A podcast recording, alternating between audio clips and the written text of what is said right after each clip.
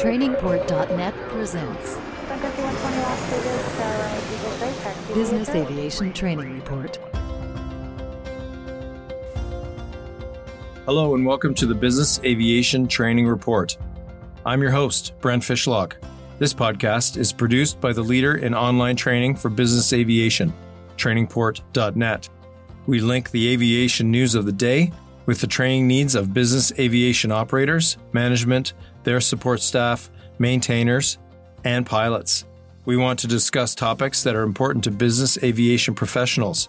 So please send us your questions, comments, and suggestions at podcast at trainingport.net. That's podcast at trainingport.net. Hello and welcome to the podcast. How much cosmic radiation is too much? Cosmic radiation has been a known risk to aviation personnel for years, but how much is too much radiation? How can you control your exposure? What should operators do to protect their employees? Firstly, let's define some terms. Cosmic radiation means radiation consisting mainly of charged particles originating from galactic and solar events, also sometimes referred to as ionizing radiation. The FAA defines ionizing radiation as subatomic particles of matter, i.e., neutrons, protons, and electrons, and massless particles of energy, X rays or gamma rays, with each particle having sufficient energy so that on interacting with a material, it can cause an atom to lose an orbital electron. Low levels of ionizing radiation are a normal part of our environment. Substances that emit ionizing radiation are present in every cell in the body. Effective dose means the unit equal to the equivalent dose in a tissue or organ of the human body, which is multiplied by a corresponding tissue weighting factor and summed over the tissues and organs. Millisievert, or MSV with a capital S, is the unit used by the International System of Units to express the effective dose. Occupational exposure means the exposure caused by cosmic radiation incurred by employees working, in this case, on board an aircraft. What are the dose limits? In Canada, the Canadian Nuclear Safety Commission sets radiation dose limits for exposures arising from nuclear facilities or nuclear substances. The provincial and federal governments set radiation dose limits for exposures arising from X rays. Internationally, the International Commission on Radiological Protection recommends the occupational exposure limit for workers should not exceed an effective dose of 20 millisieverts per year averaged over five years, with not more than 50 millisieverts in any single year. However, the international body also recommends that the exposure limit for the general public should not exceed an effective dose of 1 millisievert per year. So 20 for workers and 1 for the general public. That's kind of interesting.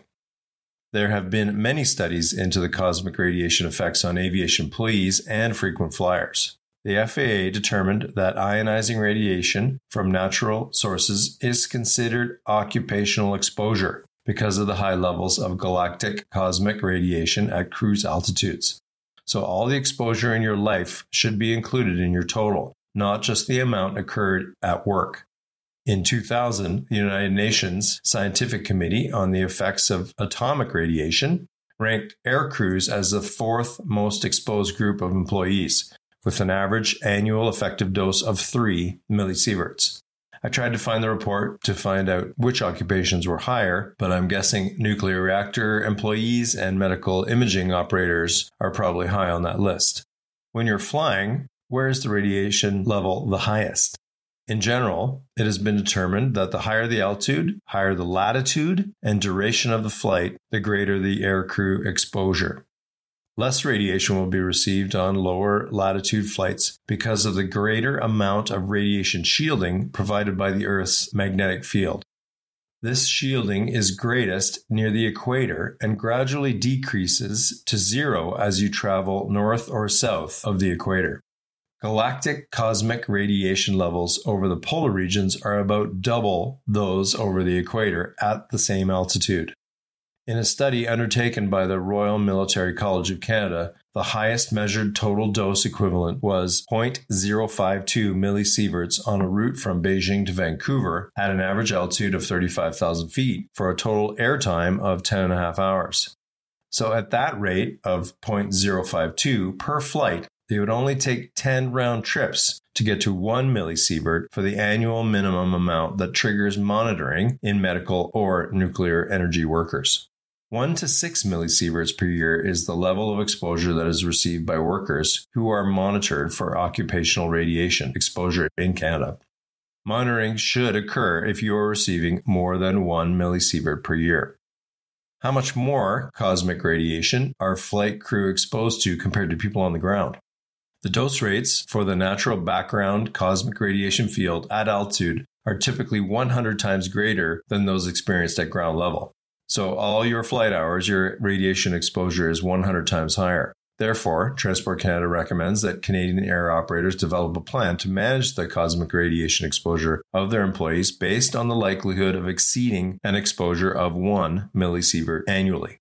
The labor code of any particular country should provide protection for employees against cosmic radiation, where the responsibility is placed on the employer to monitor the exposure. Check your local rules, of course. So the flight I referred to earlier from Beijing to Vancouver would take 19 flights to get to 1 millisievert annually. But don't forget about the time spent on the surface where you are always exposed to cosmic radiation.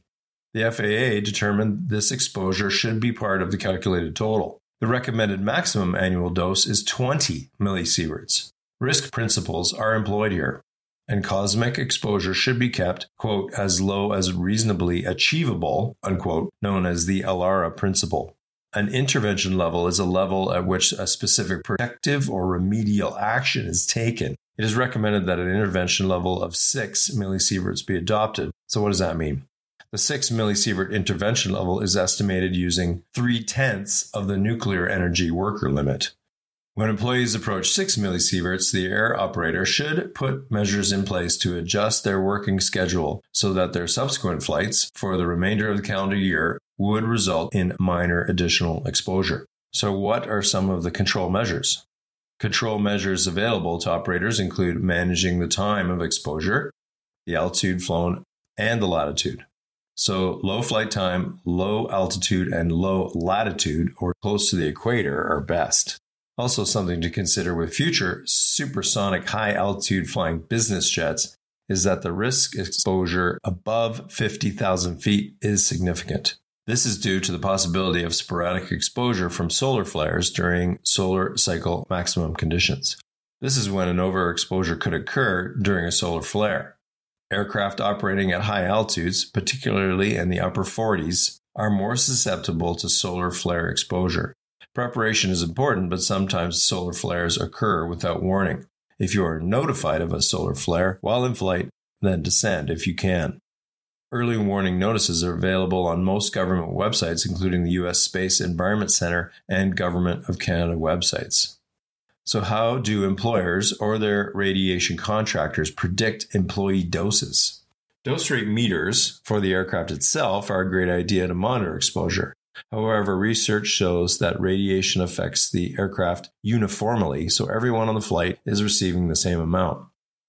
The most popular method is the route dose data method, where a route is assigned a certain amount of radiation exposure, which is then applied to the employee who operates it. There are different codes used to predict the correct dose for a route. There are measured codes and theoretical codes. Transport Canada developed route dose data many years ago, whereas the US and Europe use theoretically developed codes. If you find that this information has changed, please let me know.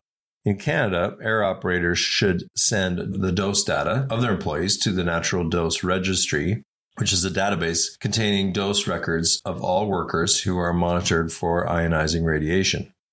The data is used by regulators for monitoring compliance with existing regulations and by Health Canada for publishing reports on occupational radiation exposures and epidemiological research. When predicting employee doses, don't forget about non operating, deadheading, or commuting flights. All this exposure time should be considered. A larger consideration is pregnancy. It is recommended that the fetus does not receive exposure exceeding 1 millisievert.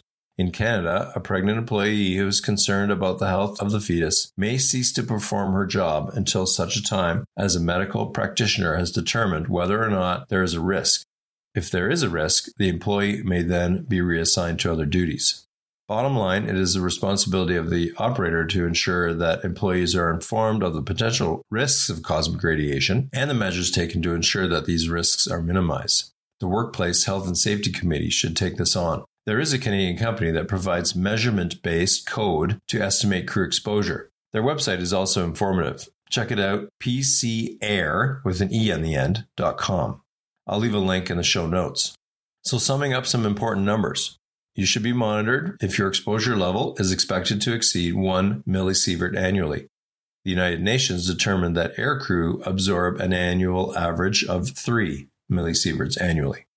6 millisieverts is the intervention level amount, so other flying or other duties should be considered. Most regulatory bodies recommend that an average annual maximum dose does not exceed 20 millisieverts over a five year period, with a maximum one year exposure of 50. During pregnancy, the recommended maximum exposure should be less than 1 millisievert. What are ways to reduce the exposure? Short duration flights have lower exposure. North and south flights have less exposure than long flights on northerly routes. If you are on a northerly route, flying lower will reduce your exposure. You can monitor solar flare activity on government websites. Okay, let's change gears for a minute in the news is a section of the podcast where I talk about other happenings in aviation. The Fellow Fly demonstration program was started in 2019 by Airbus, but performed its first actual flight in November of 2021. The program is based on geese and birds flying in a V formation to save energy. In this case, the goals are reduced fuel burn and emissions. Two Airbus 350s flew in formation where the trailing aircraft was three kilometers behind and was able to reduce thrust, resulting in a 5% savings in fuel burn. Over six tons of CO2 emission were saved on the trip. For context, a typical passenger vehicle emits about 4.6 metric tons of carbon dioxide per year.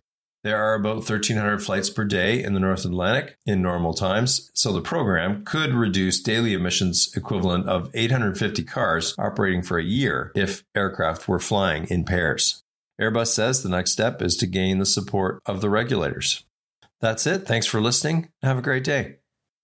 That's our podcast for today. Podcast notes will be posted on our website at trainingport.net. Click on podcast. We aim to discuss topics that are relevant to business aviation professionals, and we would love to hear your suggestions for future podcasts. You can email us at podcast at trainingport.net. That's podcast at trainingport.net. This podcast is brought to you by trainingport.net, leader in online business aviation training.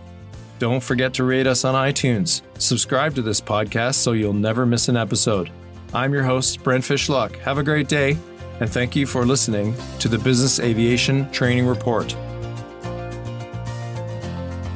For more information on each episode, visit us at www.trainingport.net slash podcast.